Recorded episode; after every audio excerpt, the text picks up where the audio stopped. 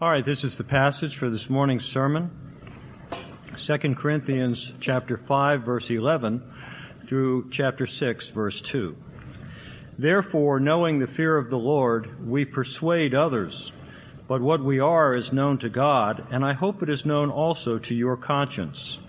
We are not commending ourselves to you again, but giving you cause to boast about us, so that you may be able to answer those who boast about outward appearance and not about what is in the heart. For if we are beside ourselves, it is for God. If we are in our right mind, it is for you. For the love of Christ controls us, because we have concluded this, that one has died for all, therefore all have died. And he died for all, that those who live might no longer live for themselves, but for him who for their sake died and was raised. From now on, therefore, we regard no one according to the flesh. Even though we once regarded Christ according to the flesh, we regard him thus no longer.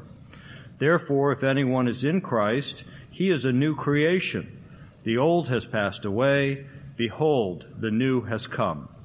All this is from God, who through Christ reconciled us to himself and gave us the ministry of reconciliation. That is, in Christ God was reconciling the world to himself, not counting their trespasses against them, and entrusting to us the message of reconciliation. Therefore, we are ambassadors for Christ, God making his appeal through us. We implore you, on behalf of Christ, be reconciled to God. For our sake, he made him to be sin who know, knew no sin, so that in him we might become the righteousness of God. Working together with him, then, we appeal to you not to receive the grace of God in vain. For he says, In a favorable time I listened to you, and in a day of salvation I have helped you. Behold, now is the favorable time. Behold, now is the day of salvation. This is the word of the Lord. Amen. Well, there's a lot in this as we've been moving, working our way through this book of Second Corinthians. Um, but there's two key uh, concepts that I want to talk about this morning. When I was in seminary, I learned about one of these key concepts. I uh, had actually just finishing my last semester, and we had decided we were going to become part of the EPC, this denomination that this church is a part of, the Evangelical Presbyterian Church. And in order to do that, I needed to belong to an EPC to make sure that I could enter into the process. And there were no, at that time, there were no EPCs in the LA area that spoke English. There was one Thai speaking congregation, but I didn't speak Thai very well. So the last semester of seminary, we moved to Shreveport, Louisiana through a series of circumstances that I won't tell you about now, but we ended up there during my last semester and for the next year or so as I worked my way into the denomination. So while I was there, I was trying to earn a little money and I took a job as a, a part-time teller at a credit union. So I was working at Barksdale Air Force Base. For any of you Air Force types who know that, they were flying planes in and out over our head as I was taking the officers' money and doling out their paychecks and uh, the all the people on the base mainly. And uh, as a teller, I'd never done anything like this before. And so uh, I liked money, so I figured, you know, it's probably fine. So I could do the job. And uh, they had a rule, kind of a silly rule, that they wanted your account to balance every day, your drawer to balance, that you know you could account for all of your money. And I was like, well, you have a lot of money. I'm not sure why it matters, but they seem to take this very seriously. So every day we had to balance our drawer. And they also had a rule that no teller left until all the drawers were balanced. So that way, when you left, if any of you worked at banks, maybe that's what they do. But that way, the uh, the walk of shame begins as the last person as you're trying to help everybody's drawers to balance. Well, I had worked there a couple of weeks. They finally left me on my own, and I opened up, uh, I closed the drawer for the day, and I was about fifty thousand dollars off. So I figured, look, we're a credit union. Money's everywhere. I mean, you, y'all are getting so upset about this. And so they were like, okay, well, it's just, it's, it's going to be paperwork because I knew, I knew I hadn't taken the money, right? I knew, and I was pretty sure no one else had taken the money. So I knew it was a, a paperwork glitch somewhere in here. And, and it wasn't the first time it had happened. We had all helped someone find it, but getting that thing to zero became the, you know, my task. And so one by one, all the other, I was the, by far the oldest person, the only ma- male, and so by, uh, uh, everybody else finished up within a few minutes in balance and then they're all around me, right? And they're looking over, and they're all more experienced than I am, and the assistant manager who sort of was helping me through this, you know, she kept shaking her head. She was looking at my tickets and looking at all my transactions. She kept going like this. And she goes, Oh, oh, I, I see the problem. I was like, Oh, thank God, you saw the problem. Yeah, you're now, you're like 60,000 off. and so everybody's around. Nobody can go home. I'm just like, hi, what am I doing? And the account stood there unreconciled. And because of the discrepancy, my life was kind of in this, what am I going to do? It was on hold. I'll tell you the end of the story at the end after 10 years in jail, I'm finally in the ministry. No, not really. Not really. We get one of the most complete pictures of Paul's ministry of reconciliation because Paul realizes as a privileged Roman citizen, as a well-educated person, as someone at the pinnacle of society in his status as a Jew and as a Pharisee, he realized that all of a sudden his, his account was short. Because he knew about the things of God. He was very well versed in the Old Testament, very well versed in the law, and he came to the realization because God knocked him off his high horse, literally, on the road to Damascus, that his accounts were unreconciled. That there was a separation in his own life between the God he talked about, this God of the Old Testament, and the God who had revealed himself in Jesus Christ. And in that irreconcilable difference, Paul suddenly, the light came on, again literally, that the light of Christ showed him that there was a reconciliation that needed to happen because he didn't know God. And so Paul then realized that God was giving him a ministry of reconciliation. Now, when you think about reconciliation, I don't immediately think about financial things. If you're an accountant, you probably do. But when I think about being non, not reconciled to someone, I imagine a lot of you think of people, of relationships, right? Just think in your life. Is there anyone right now to whom, if they walked in the door, you'd really avoid them? That, or it would be awkward, that conversation? The mark of an unreconciled relationship is communication is awkward, if existent, that the relationship is broken. And that's a, one of those definitions of reconciliation that's exactly on point of what Paul says his ministry is, because the Bible teaches that our relationship with God fundamentally is broken at the start. You may say, well, I didn't do anything wrong. Look at Clara. What has she done? She's a cute little baby, right? You're telling me we just baptized her. Her, her relationship with God is broken? Well, the Bible teaches that sin has broken our relationship with God and that it's passed down through the generations and that all people fall short of God's glory. And so we have this unreconciled relationship with God. And the marks of it, like the marks of an unreconciled human relationship, are there's a lack of communication. There's this awkwardness that because we don't know them and because we're not in relationship with them, we really don't desire to be with them. The second definition of reconciliation tends to be when we have two beliefs or two actions that have to be brought together. As a parent, I know I want to protect my children, but I also want to let them live their lives and sometimes allow them to make mistakes. And sometimes I have to reconcile those two things that are held in tension together. And the same thing is true in the reconciliation that, God, that Paul speaks of, is that we have this, the truth and the justice of God that says he can't live in the presence of sin. and the love of God, the grace of God that wants to forgive, and, and these two things somehow have to be held and to be reconciled together. And then this third definition I spoke of earlier of this reconciliation of financial accounts. You know, do any of y'all still reconcile your checkbooks? Like, I don't know, do y'all do that automatically if you're under 40 these days? But I still diligently take out my bank statement that I still get in the mail and I still mark off to make sure I wrote the check right. I just do. And I'm so happy when it reconciles at the end of the month. It's a little win for me to have it match. Paul has written this letter of 2 Corinthians, remember, to a church that's repented repented of rebelling against him and listening to people who were leading them down the wrong road.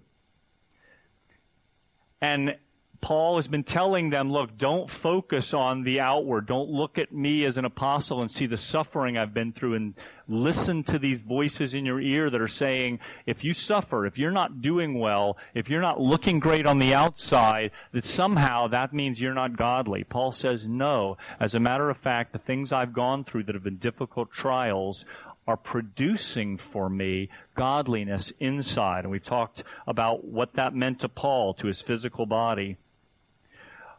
But I want to look at this idea then of Paul's ministry is one of reconciliation. Why do we need to be reconciled? Why do we need to be reconciled? Well, we talked about the relationship is broken. Paul started with the fact that he was always aware that he was a broken man, that he was someone who had persecuted the church of Christ, that his accounts were always off, that he had not obeyed God. Even though he thought he was, he had not. And so once Paul had established the need for reconciliation, then he could move on. But let me just say something. If, if for those of you who think to yourself, well, my, my life is fine. I'm, I'm working fine. I don't see a need for God in my life. I get it. I do get it. We live in a world where self-sufficiency and where your expectation of how your life would live, you would, I could easily see how you would think, well, God doesn't necessarily fit into that picture. And I think there's a number of reasons for that, but one I think is that the God that often is presented either by the church, and I'm, I apologize on behalf of any church or Christians that have misrepresented God, by our political system, our social system that somehow represent that God is somehow going to set things right on the earth and, and everybody that follows him is going to be a perfect saint and all that. Uh, I get, I get that that's turned you off. Can I tell you that that's not the God that's presented in the Bible? The God that's presented in the Bible came to reconcile a broken world and that the marks of fear and anxiety and doubt and the crippling pain of wounds and unreconciled human relationships and unforgiveness and dozens of other marks that God did not create you to live like that.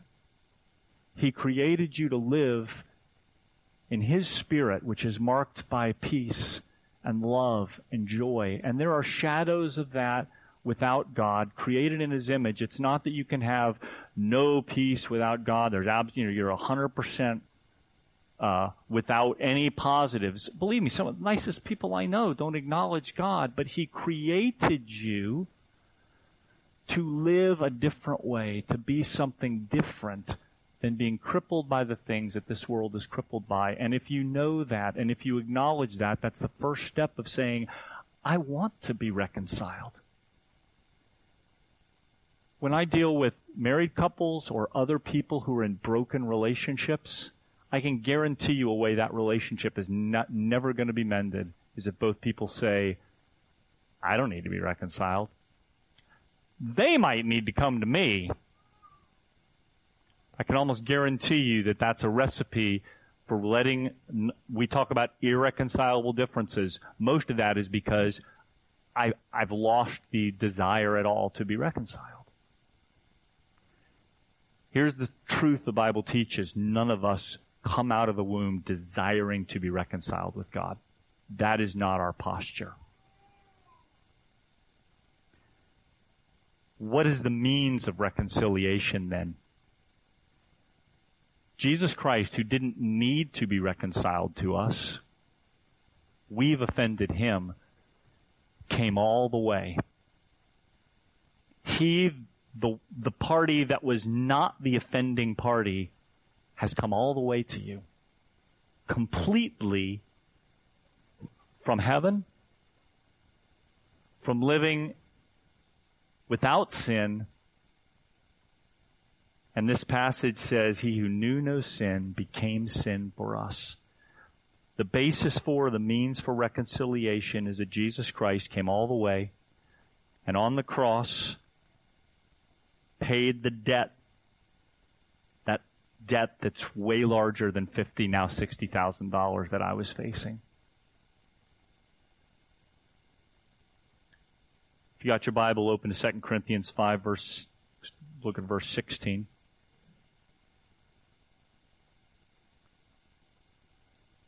From now on, therefore, we regard no one according to the flesh, not looking at their outward bodies, he's saying, even though we once regarded Christ according to the flesh, we regard him thus no longer.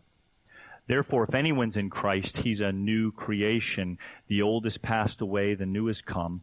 All this is from God who through Christ reconciled us to himself and gave us the ministry of reconciliation. Yes, he gave it to Paul, but he also gave it to those who follow him.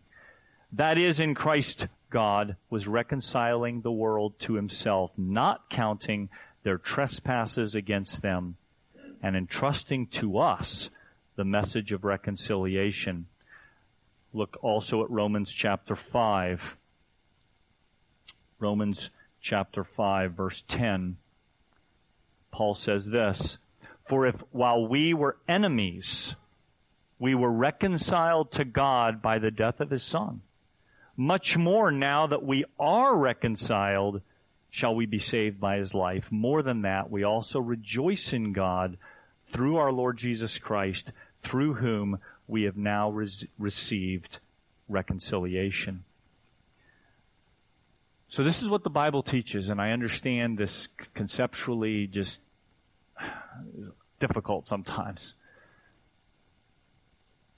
But he who was perfect came all the way to us and took the substitutionary, what they call substitutionary atonement. He gave you what was rightfully his right relationship and right standing with God and took on himself what was rightfully ours, which is death, which is separation from God, not being reconciled. And Paul says, here's my ministry now. I get to preach reconciliation, to talk about how you now can be brought together. So here's the truth. You can have a relationship with God that is meaningful, alive, and life changing because of this truth you can be reconciled to God. And you say, well, I, I didn't know we didn't have a good relationship. I didn't know he was mad at me. He's not mad at you. He can't have fellowship with those who embrace what a holy God cannot be in the presence of.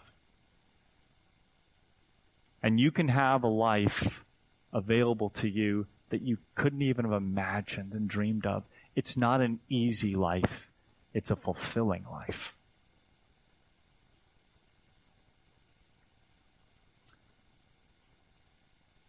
There's a third part of this ministry of reconciliation because Paul's ministry was to Gentiles.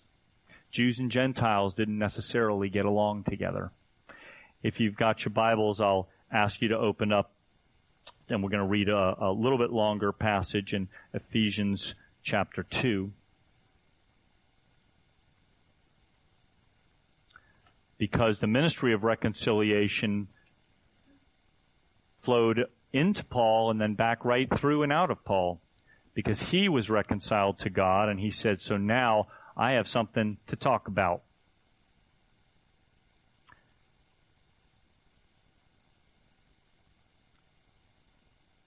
Ephesians 2, I'll start with verse 11. Therefore remember that at one time the Gentiles in the flesh, called the uncircumcision, by what is called the circumcision, that is the Jews, which is made in the flesh by hands, remember that you were at that time separated from Christ, alienated from the commonwealth of Israel, strangers to the covenant of promise, having no hope and without God in the world. See, the message of the one true God came through the Jews, it says, so Gentiles were outside of that. But now, in Christ Jesus, you who were far off have been brought near by the blood of Christ. For he himself is our peace who has made us both one and has broken down in the flesh the dividing wall of hostility by abolishing the law of commandments expressed in ordinances, that is the law, that he might create in himself one new man in place of two. See, no longer Jew or Gentile, it says, but one new man, so making peace and might reconcile us both to God in one body through the cross and thereby killing the hostility and he came and preached peace to you who were far off and peace to those who were near. For through him we both have access in one spirit to the Father. See what it says? He might reconcile us both to God in one body. The, the ripples of reconciliation don't end with the cross. They start there, but Paul's ministry was that God was going to make all things new, beginning with people individuals, but then bringing together people around the truth of the cross. So that Jews and Gentiles no longer separated. Now we don't in our society tend to separate Jews and Gentiles anymore, but we're definitely a racially divided society. We're ethnically divided. There's a movie about to come out called 11 a.m. by some folks we know down in Richmond, talking about still um, a church culture that tends to be divided. And guys, I want us to take seriously this ministry and gospel of reconciliation, and many of you do. Thank you for leading the way in that. I want us each to find that our, our commonality is around Jesus Christ and following Him, and that where the world would sow hatred or division, we wouldn't do that. That we would see whether people look different on the outside, to Paul it made no difference they were all loved by God. And the ministry of reconciliation of that, it, it, easy to say, sometimes hard to do. But I think it's the only hope for our nation and the world. People talk about coming together, but it's the cross of Christ that brings us together. There's a second concept of this ministry because we become, it says, ambassadors of this reconciliation and this ministry. If you'll turn with me again back at 2 Corinthians chapter 5, I just want to read one more verse. I want to watch a short video about someone who's living out this ministry of being an ambassador of reconciliation. Excuse me, I'm picking up with verse 20. Therefore, it says, and the therefore is therefore to tell us that this reconciliation ministry, it has to have a outflow, a purpose. Therefore, we are ambassadors for Christ, making his appeal through us. We implore you on behalf of Christ, be reconciled to God. For our sake, he made him to be sin who knew no sin, so that in him we might become the righteousness of God. Let's watch a story to close of a woman who's trying to live that out. You going to put up a sign at your door to say Embassy of the Kingdom of Heaven? It's a beautiful picture of being an ambassador for reconciliation. But you know what? There's some people that might come to your door that might be a little tough to let in. Because you don't get to choose if you're at the embassy who you let in because some of the citizens of our kingdom, they aren't that nice we become agents of reconciliation when we say, Yes, Lord, I will do as you've called me to do and be Christ's hands and be Christ's feet. $60,000 missing from the drawer. Not sure how Nancy's going to make it with three small children and without me. And then this assistant manager, this young woman, comes over and, and she says, well, it's kind of a mess. said, yeah, tell me something I don't know. And she said, I'll tell you what. Said, I'm going to let everybody else go. We've been here long enough. Give me your drawer. I said, what do you mean? She says, I'm going to take your drawer. I think I see where you went off, but it's going to take me a while to unravel this. You take my drawer. I said, can you do that? She said, I'm the manager. I can do anything. You just take my drawer. My drawer balances. I'll take your drawer. I see where you went off, but I'm going to have to work a while to undo this. So here I was messing up, and I got this perfectly reconciled drawer, and I was able to go home. And I don't know how long it took her. She was probably tired the next day, but she unraveled my sin, as it were, my mistakes. Your mistakes, your regrets, where you are, Jesus wants to unravel them, and He wants to take that and He wants to make it right. And you can't do it, and you'll try and you'll spend a lot of money and you'll take a lot of drugs, and I'm not against taking drugs, but I'm just saying you'll put a lot of things in your body to try to solve your problems. And Jesus Christ wants to be present in your life in a way. He became sin who knew no sin so that we might become right with God. Would you pray with me, please? Lord Jesus, it's a mystery why you would take broken people who initially don't acknowledge you, don't like you, and say, this is what you deserve, and I'll take it upon myself, and I'll give you my standing. Lord, we want to simply be grateful and say thank you and not try to earn it. And Lord, when you were here on earth, you gave us this perfect picture of this. On the night you were betrayed, you took bread. When you'd given thanks, you gave it to your disciples. And after breaking the bread, you said, take and eat. This is my body, which is broken for you, reconciling you to your Father. And then after supper, he took the cup of wine, and when he given thanks, he gave it to them. He said, Drink this, all of you. This is my blood of the new covenant, shed for you and for many for the forgiveness of sins. When you do this, do it in remembrance of me. Lord, we humbly receive these gifts of bread and wine as a picture of the reconciliation that your body was offered on the cross to reconcile us to God the Father. We thank you, Lord, that you want to change our lives, that you want to come in and love us. Or we just, would you teach us to say yes to you in this? If you're here today and you want to say yes to God, just say yes. I receive this gift, Lord. I acknowledge that my accounts are wrong, that I'm, I'm not reconciled. I'm broken in my relationship with you. Lord, would you come in? I receive the cross. I receive the gifts you gave of your life.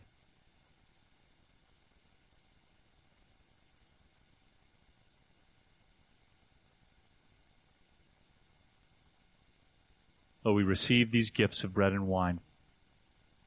We receive this as a remembrance of what you've done for us, and we meet you here in Jesus' name. Amen. You don't have to be a member of Living Hope to receive communion this morning, but you do. Bible says you need to be a believer in Jesus Christ, that this is a meal for those who are affirming their faith in Christ. No one's required to come. Your children can receive if they're baptized and have come into relationship with Christ. It's up to the parents to determine if they understand um, their their receiving of this. We give that gift to parents we ask as you come to come in faith that Jesus Christ is real and see what he would do in your life. If you'd like to be prayed for about anything going on in your life and world, there'll be people available just after you take communion off to the sides here to spend a minute praying with you. Please, let's see what God would do as we ask him. Can I have those who are serving the elements this morning to come forward, please?